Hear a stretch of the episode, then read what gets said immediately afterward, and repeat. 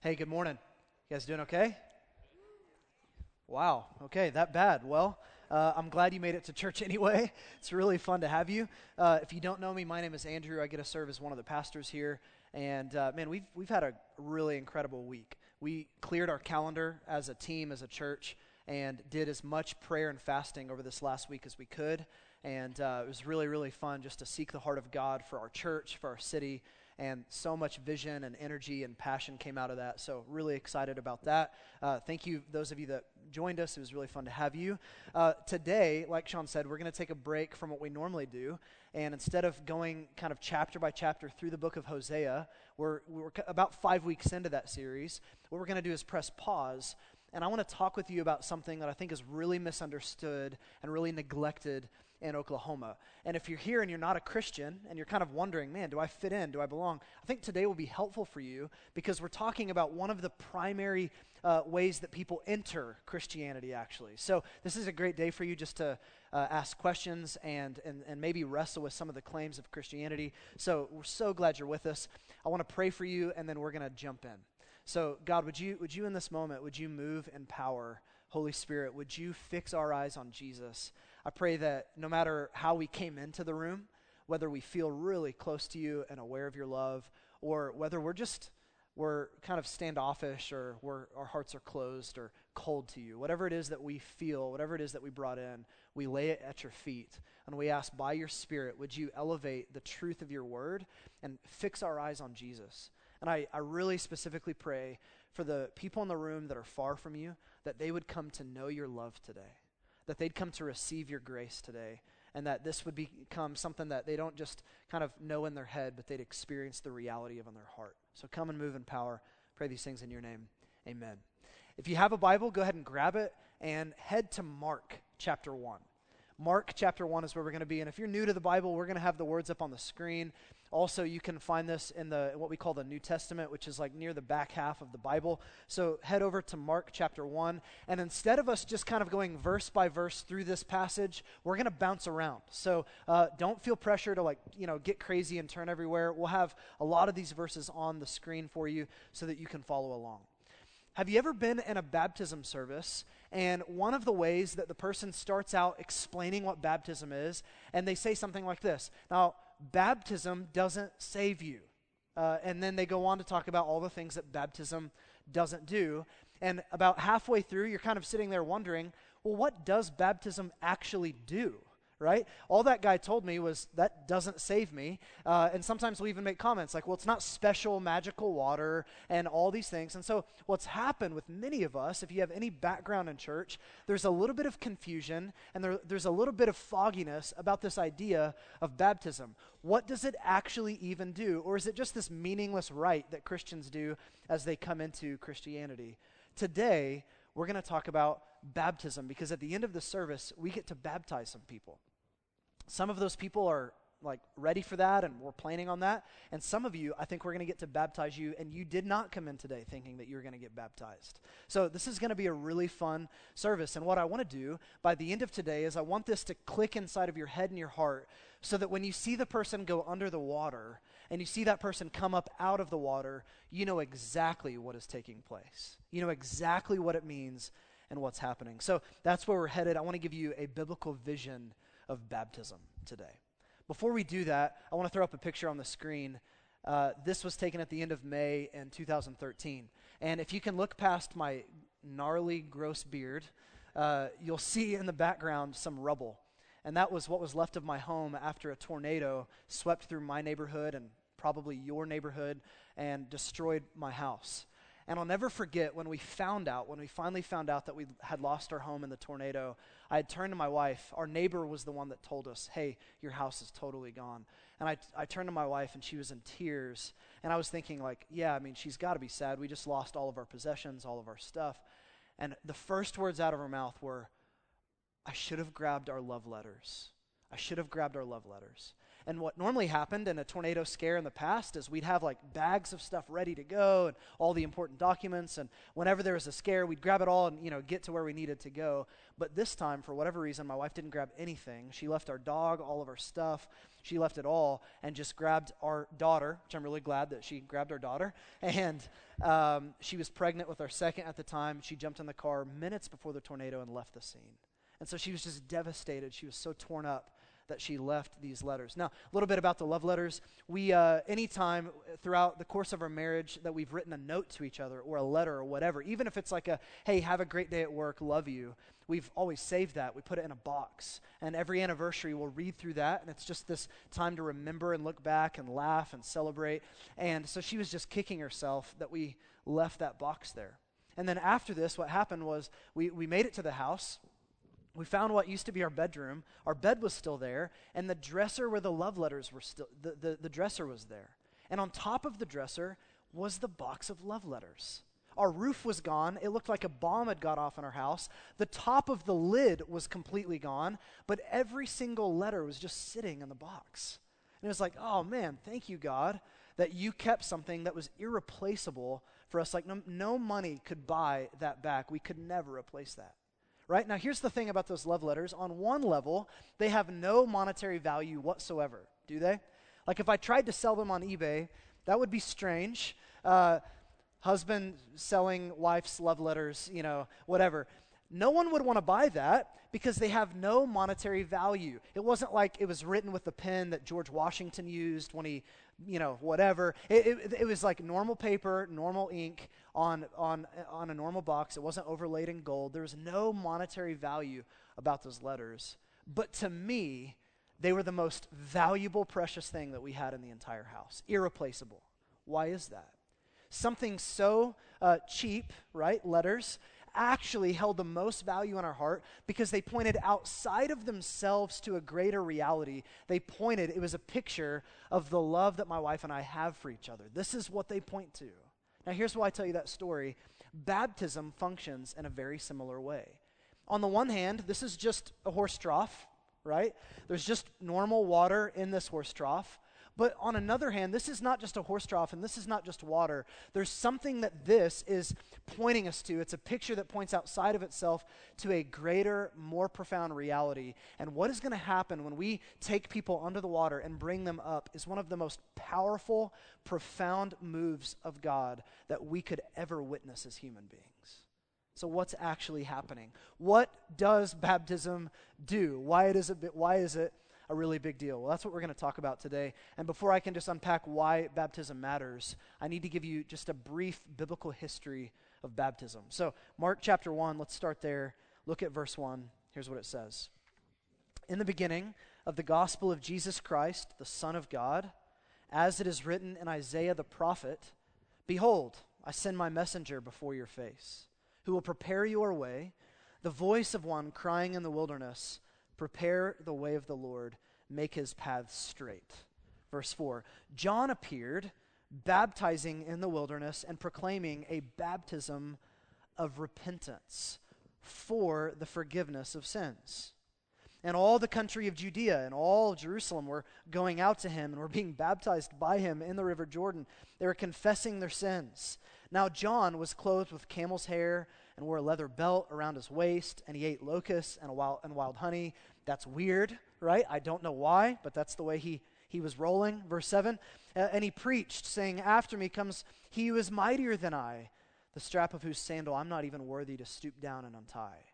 I've baptized you with water, but he, this greater person, he will baptize you with the Holy Spirit. This is the very first time in Scripture that we see this idea of baptism, this word baptism, even mentioned. We don't have any record in Old Testament, anything. This is the very first time in Scripture that we see this idea of baptism even mentioned. And it's called a baptism of repentance. And John, John the Baptist, which is a title, not a denomination, so don't freak out. Uh, John the Baptist was calling people, and he was saying, hey, if you feel the weight of your sin, if you feel the weight of shame, if you feel the weight of guilt in your life, then here's the message to you it's not to clean yourself up. It's not to turn over a new leaf. It's not to try really hard. It's not to, you know, do stuff to earn the favor of God. There's something if you feel the weight of shame and guilt and sin inside of your life, there's something bigger taking place that you don't have the power to change. You actually need God to cleanse you from the inside out. So come down to the water and get baptized. And what's, what, what this is painting a picture of is you're filthy, not on the outside, but on the inside. And Jesus, by his love, God, by his love and by his mercy, he actually wants to do a profound work in your life. And he wants to cleanse you, he wants to forgive you, he wants to make you whole. And so all these people in Judea and Jerusalem, they were coming to John and they were, they were saying, Yeah, I want to repent of my sin and I want to go into the water and I, I, I'm guilty. I've done things that I'm embarrassed about and I've said things to people that I shouldn't have said. And, and I've, I look back and I have, I have shameful parts of my story that if I could take out, I would. And those people went under the water as an act of repentance for the forgiveness of their sins. Very first time that we see baptism taking place in Scripture. And then John says something interesting. He says, There's someone else coming after me, and he's actually greater. He's not just going to baptize you with water, he's going to baptize you with the Holy Spirit. So it's not just going to be this thing where you go under the water and you come back up, but you will be immersed, you'll be submerged with the presence of God. And the presence of God will do a work in your life that you can't do. He'll change you from the inside out, He'll forgive you, He'll cleanse all of the shame and all of the guilt. So this is the first time we see baptism. Now look at what happens next. Verse 9. In those days, Jesus came from Nazareth of Galilee, and Jesus was baptized by John in the Jordan. And when he came up out of the water, immediately he saw the heavens being torn open, and the Spirit descending on him like a dove, and a voice, this is massive, a voice came from heaven You are my beloved Son with you I am well pleased. So, what happens in this part of the story, Jesus comes and he gets baptized. Now, have you ever wondered why did Jesus get baptized?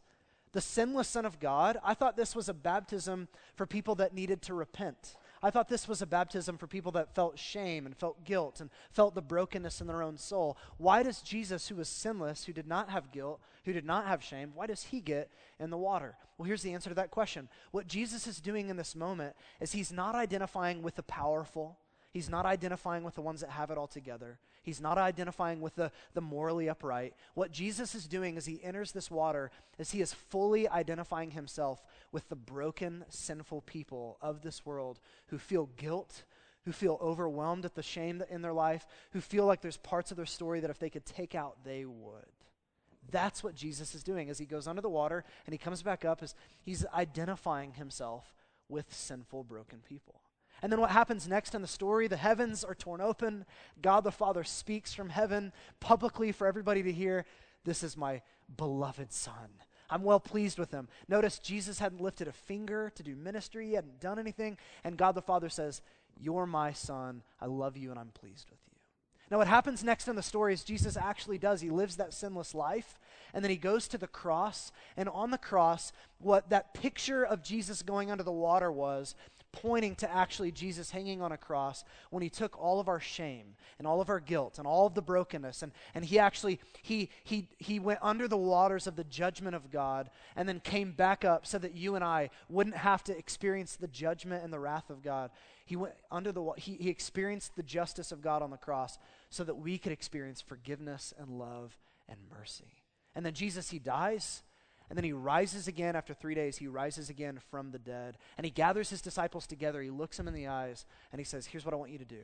I want you to go into the, the rest of the world and I want you to actually proclaim this good news that I'm a God that drifts towards the sinful. I'm a God that comes for the broken. I'm a God that loves those that are, are really filled with shame and guilt. I'm a type of God that really wants to forgive and wash them clean. Go tell everybody this message and then when they believe in me, I want you to baptize them in the name of the Father, the Son, and the Holy Spirit. Now, fast forward in the story. Now we're in Acts chapter 2. You don't need to turn here, but I'll throw this up on the screen. The Apostle Peter, he stands up, large crowd of people, and he begins to tell them about their sin begins to tell them about their, their shame and their brokenness and unpack all the ways that they've failed to measure up to the standard of God and, and all the ways that they were actually the ones that killed Jesus. And, and, but Jesus, he, he rose again from the dead and he's alive. And he preaches this really powerful sermon, and people are just absolutely devastated by their sin. Look at this. This is in Acts 2 37. Now, when they heard all that Peter was saying, they were cut to the heart and they said to Peter and the rest of the apostles, Brothers, what shall we do? And Peter said to them, Repent and be baptized, every one of you, in the name of Jesus Christ, for the forgiveness of your sins, and you will receive the gift of the Holy Spirit. What do we do, Peter? Peter says, Repent and be baptized, and, and you will receive the Holy Spirit. You will be forgiven. And then fast forward to verse 41. So those who received his word were baptized, and there were added that day about 3,000 souls. Can you imagine the epic baptism service that the early church had that day? 3,000 people, right? Must have been hours long. There's dunking people, and all these people are coming to, to Jesus and they're saying, We've sinned against you and we're sorry and we want a new life. And, and they're going under the water and they're coming back up as forgiven, loved people. Now, when you fast forward in the story, you get to Acts 8, Philip the evangelist, he's preaching the gospel uh, to this random guy, uh, an, an, Ethiopian eunuch. This guy responds with repentance and faith, and he wants to become a Christian. And he says, Look, there's water right here. What's stopping me from getting baptized? Nothing. So they get out of the carriage, and, and, and they get bab- he gets baptized right there. Acts 16, a woman named Lydia repents of her sin. She's baptized right away. Uh, Act, later on in Acts 16, there's a Philippian jailer. He repents of his sin and becomes a Christian. He's immediately baptized. Uh, later on in Acts 22, this is Paul actually sharing his story of how he met Jesus. And I want you to listen to his words. He's, he's giving his testimony, and listen to how he words it. He says, And one Ananias, a devout man according to the law, well spoken of by all the Jews who lived there, came to me and standing by me said, Brother Saul, receive your sight. Do you remember when Paul met Jesus on the road to, to Damascus and, and he lost his eyesight because of the glory and power of Jesus? He said, Brother Saul, receive your sight. And at that very hour I received my sight and saw him. And he said, The God of our fathers appointed you, Paul, to know his will, to see the righteous one, and to hear his voice from his mouth. For you will be a witness for him to everyone of what you've seen and heard. Now listen to this very carefully. Verse 16. And now, why do you wait? Rise and be baptized and wash away your sins, calling on his name. So, all over Acts, and, and I could keep going, but just suffice it to say that every single time that a person encounters the love and mercy of Jesus, without fail, in the book of Acts, every single time, that person is immediately baptized right? In fact, sometimes in Scripture, it's hard to tell. It's like the reason why people have to say, well, baptism doesn't save you is because there are times where the Scriptures almost make it sound like it does, because it envisions this thing all wrapped up together where it's like, yes, Jesus is the one that saves, but if I want to repent of sin, if I want to put faith in Him, the way that I do that is by climbing in the waters of baptism where I publicly, before God and people, repent of my sin and place my faith in Jesus. I go under the water and I come up a forgiven, loved new creation with a new identity. This is really, really powerful stuff. This is why the New Testament scholar, a man named Douglas Moo, who, by the way, has the coolest last name, uh, Douglas Moo says this says the early church conceived of faith, the gift of the Spirit, and water baptism as components of one unified experience, which James Dunn calls conversion initiation. You want to become a Christian? Here's what you do you get in the waters of baptism. And this is where you're going to ep- operate your faith in Jesus. This is where the Spirit of God is going to come and fill you. This is where you're going to be given a new identity. This is how you publicly repent of your sins and place your faith in Jesus. You want to become a Christian? Repent and be baptized. Every single time, this is the way it happened. Now, let me just pause there. So, that's the biblical history of baptism. And, and now we're going to kind of ask the question why does all of this matter? Why, why is this a big deal? Well, here's what I've noticed as I've been doing ministry in Oklahoma a- as a pastor for the last 11 years. What I've realized is that Oklahoma has a very interesting relationship with baptism. In fact, most people that I've interacted with as we've sat down and we've had coffee and we've processed their story and what's happened, most people, the only thing that they know about baptism is that baptism doesn't save. They have no idea what it does. They have no idea the special reality of it. They have no idea what God is even up to when someone gets baptized. All they know is that this is something you're supposed to do, and by golly, I'm going to do it. I have no idea what it actually does. And as a result, because there's so much fogginess and confusion, what I've realized is there are many, many, many people that have become a Christian and been a Christian for weeks or months or even years upon years upon years, and they've yet to get baptized. It's like, well, I'll get around to that eventually. And then eventually it's like, well, it's just too late now. I mean, I've been a Christian for 10, 20 years. Why get baptized now? Uh, sometimes it's, it's a story like mine where um, I actually faked being a Christian as a little boy just because I wanted people in my life to like me. So that's kind of jacked up. And I, I remember, you know, pretending to be a Christian, and I got baptized as a little boy. And then not long after that, I started to realize I'm not even a Christian. And I faked it for a few more years and a few more years and a few more years. And it wasn't until I was 13 that I actually met Jesus. It wasn't until I was 13 that I became a Christian. And I got baptized for the first time as a Christian.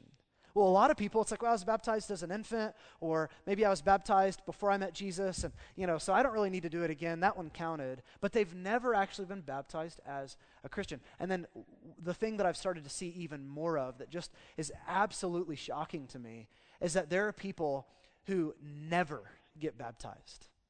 It's not like i will eventually get around to it. They just don't see the big deal of it, and they never get baptized because all they know is, well, baptism doesn't actually save.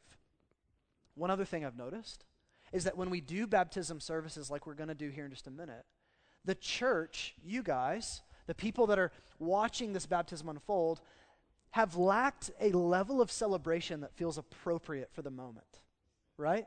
So let me, let me say it like this. Um, I love sports, I'm an NBA guy. I, I don't know much about soccer, but Sean Evans is like hell bent on getting me to be a soccer fan, and I want to be right? So I'm trying to figure it out. And I remember I went to an energy game with them, and I was thankfully with a bunch of people from Liverpool at the time, and they like their soccer, and they would be really mad if I if they heard me say soccer. Uh, but they like their soccer. And while I was sitting there, everyone was like celebrating and cheering, and, and the guy didn't even score because you never score in soccer, right? It, it never happens. So I was like, why are they happy? Why, why are you excited right now? And I, I didn't understand, so I had a hard time entering the moment of celebration.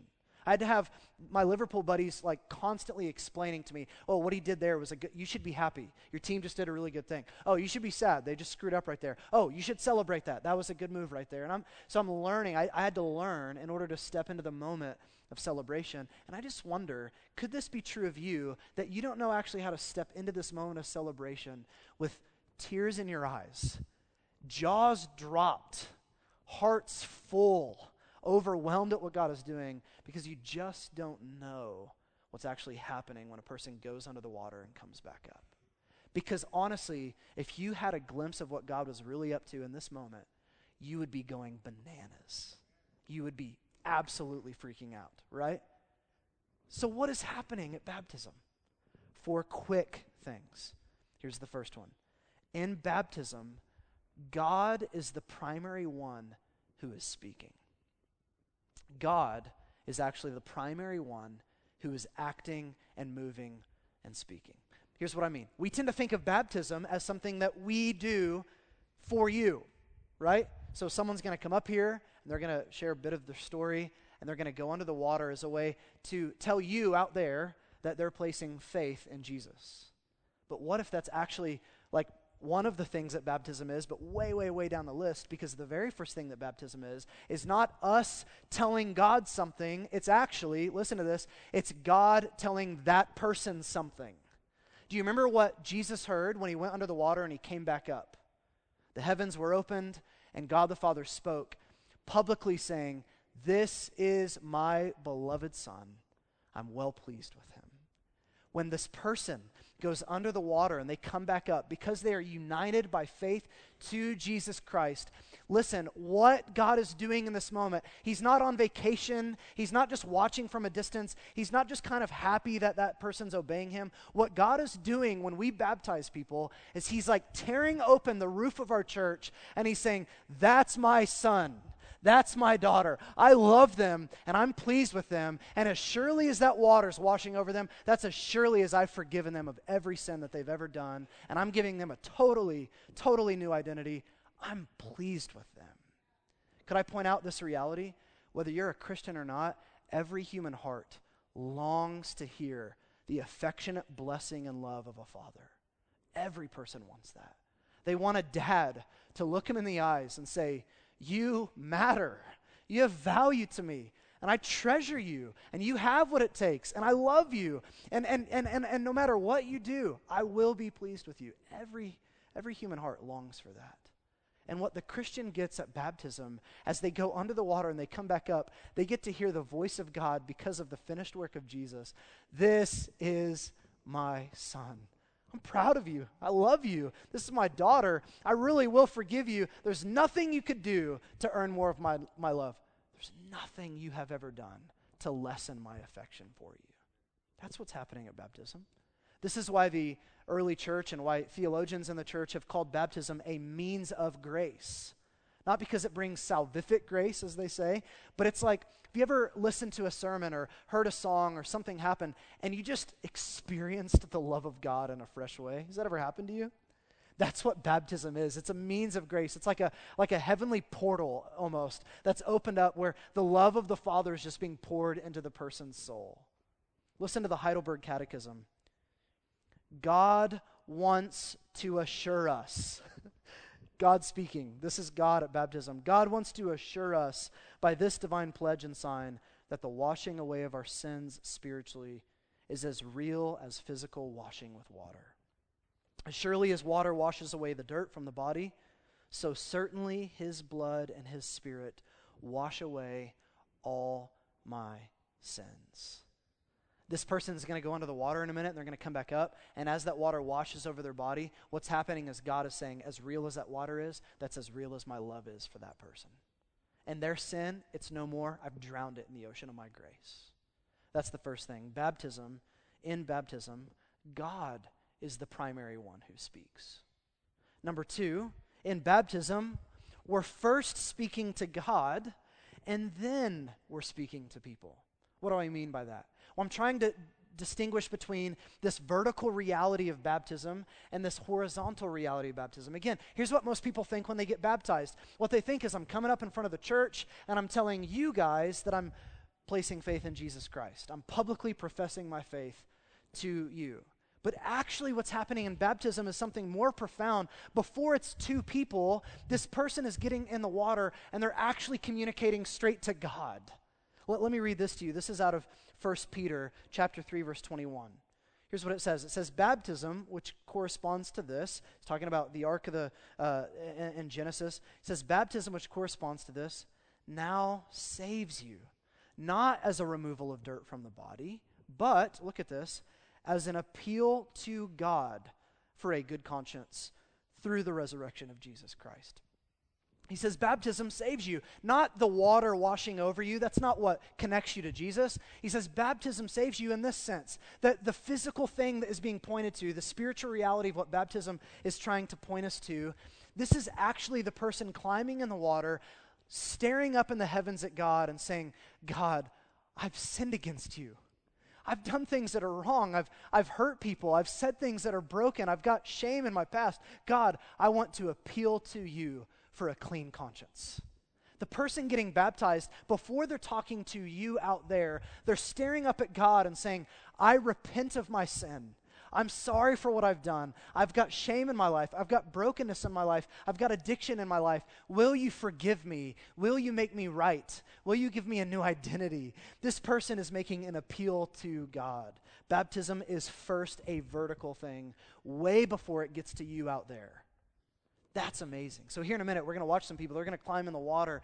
And, and whether this person realizes it or not, what they're doing is they're staring up at God and saying, God, in this moment, I repent of my sin. I have faith in you. I'm giving you my life. That's what I'm doing. It's like exchanging wedding vows. I remember when my wife and I got married, we made vows to each other. So, I started and I said some promises to her. And then she responded and she said some promises to me. And then I took a ring and I put it on her finger, and she took a ring and put it on my finger. And what we were doing is we were saying, Here's, I'm communicating truth to you, I'm communicating promises, I'm making a covenant to you, and then this ring is a symbol of that vow right? That's what baptism is. Baptism is us coming into the water saying, God, you're speaking to me. You're reminding that you're reminding me that I'm loved and I'm forgiven and I'm, I'm I really am pleasing to you because of the finished work of Jesus. And then God, in response, I'm speaking to you. I'm sorry for my sin and I confess my brokenness and I need your grace. And would you give me a new identity? Would you forgive me? Would you fill me with the Holy Spirit? And baptism is like the ring exchange. Can you imagine meeting someone? You're like, so how long have you been married? Oh, 12 years. What was it like? Well, it was weird. We didn't exchange any vows, we didn't exchange rings. Well, did you go to like a courthouse and have someone preside over the ceremony? Oh, no, we didn't even have a ceremony. Well, are you sure you're married, right? Did you sign like a, a covenant? Did you sign like a, a legal document by the state? No, no, no, we didn't do any of that. We just experienced love and affection in our heart for each other. Well, bro, you're not married, right? That'd be the response. Like, you actually haven't gotten married. You haven't done anything that would that's baptism. Can you imagine? Like, oh, I follow Jesus. I love Jesus. I'm a Christian. You haven't gotten baptized? You haven't, like, told him and told others and had him respond to you? That's what baptism is. Number three, in baptism, we are united to Jesus, we die to our old life, and we're given a new life. In baptism, we are united to Jesus, we die to our old life, and we're given a new life. Here's what I want you to realize that biblically speaking, there's a big difference between someone responding to the gospel and then celebrating that that person becomes a Christian. You can respond to the gospel in your heart and feel a love for Jesus and feel alive to God without actually then doing this act of baptism that's you saying, This is the moment I'm repenting. This is the moment I'm placing faith in Jesus. I am dying to my old way of life, and Jesus, in this process, you are giving me a new life. Listen to the words of Paul in Romans 6, chapter 3, or chapter 6, verse 3. He says, Do you not know that all of us who have been baptized into Christ Jesus, that's his way of describing water baptism, we're baptized into Christ Jesus, we're baptized into his death. In other words, when we baptize someone, we're baptizing that person into Christ Jesus, and we're baptizing them into his death.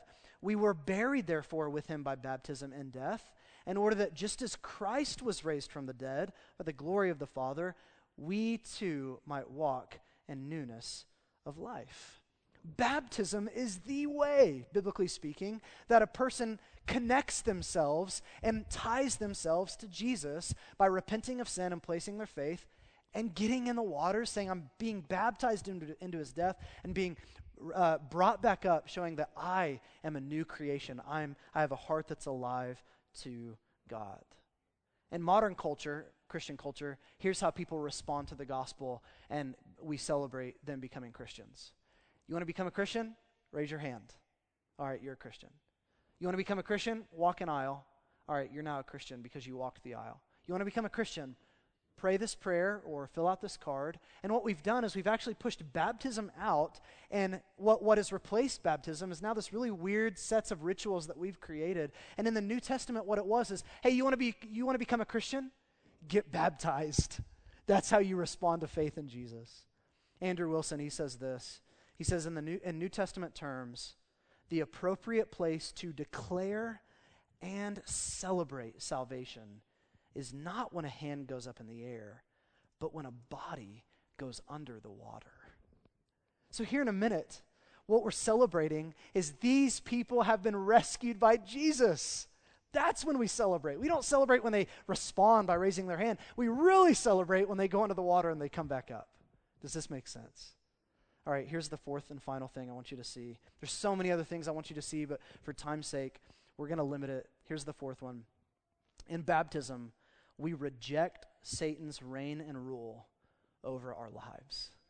Now, here's what's so fascinating to me about, about this idea. Um, I, I did not think of myself as a Satan worshiper before I met Jesus, right? And maybe you didn't either. Maybe you're here and you're not a Christian. You may not think of yourself as a Satan worshiper. But Ephesians 2 says this that we were so dead in our trespasses and sins that we are actually being ruled over by Satan. We are actually giving our lives for his service and doing his will. We are actually, uh, uh, Jesus talks about how before him, we, he was our father. And so, like, we're doing all these things, living for his pleasure, living for his desires, and, and, and our hearts are completely dead to God. But when we become a Christian, what happens is that God actually makes a dead heart come alive, and He breaks the power and the reign and rule of Satan. And instead of Him being the Lord over our lives, Jesus becomes the Lord over our lives. Baptism is the way that it's, it's, it's the place where we really celebrate and reject Satan's reign and rule over our lives. Here's how they did this in church history.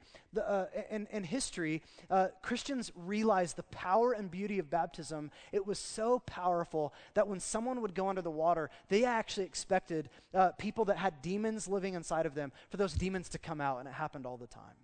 And so what happened is they created a list of uh, renouncing statements that they would lead this, ba- this person through before they would get baptized. They would lead them through these renouncing statements because this was the moment where this person is rejecting Satan and his rule over their life. So just listen to some of these renouncing statements. Someone's in the water about to get baptized. Here's the question Do you renounce Satan and all the spiritual forces of wickedness that rebel against God? I renounce them. Do you renounce the evil powers of this world which corrupt and destroy the creatures of God? I renounce them. Do you renounce all sinful desires that draw you from the love of God? I renounce them. And there are all these questions and statements, these renouncing statements that would be made. And here's what we know in history multiple people, they'd come out of the water and, and they'd be completely set free from demonic attack multiple people that had sicknesses, like physical ailments, would get baptized, and the power of God would manifest in such a profound way that those people would be healed of their ailments. Like incredible stuff would happen. People coming out of the water would be filled in a fresh way with the Holy Spirit. This is a powerful, powerful thing that's about to happen. It's not just someone going under the water. It's not just that person coming back up again after being in a horse trough. This is God declaring truth to this person. This is them saying, God, I've sinned against you. I need a new heart. I want you to forgive me. This is that person then professing that reality to the church. This is then that person uniting themselves to the life and the death and the resurrection of Jesus. When they come out of the water, they're given a new identity and they're breaking the power of Satan over their life. That's what God intended for this thing to be. And when you see this, it's like, how do we not go crazy when people get baptized? How do we not freak out? Because this is the most powerful, profound thing that we get to witness as followers of Jesus. It's the greatest miracle that we could witness. Some of you remember this a few weeks ago. One of our guys that uh, serves the church like crazy, Ruben Ozuna, he, uh, he had stomach cancer, and the Lord dramatically healed him of stomach cancer. Most of you know that story. It's like medically, like there it is. He had cancer. We prayed for him. Now he doesn't have any cancer. It's amazing. And we celebrated. I remember when Sean told everybody that story, and we, we were moved to tears and we were celebrating. And I don't want to take away from that story. That is an incredible, incredible thing. But that's not nearly as miraculous as what we're about to see in just a few moments. What we're about to see is God taking dead hearts and making them alive, not by anything that that person has done, but by sheer grace. What we're about to see is God saying, There's no amount of sin that you've ever committed that I could not forgive and step into in love. There's no shame that you have that I couldn't wash over. There's no crimes that you've done. I'll forgive all of it. That's what we're about to see. It's the most miraculous, powerful thing that you could ever witness.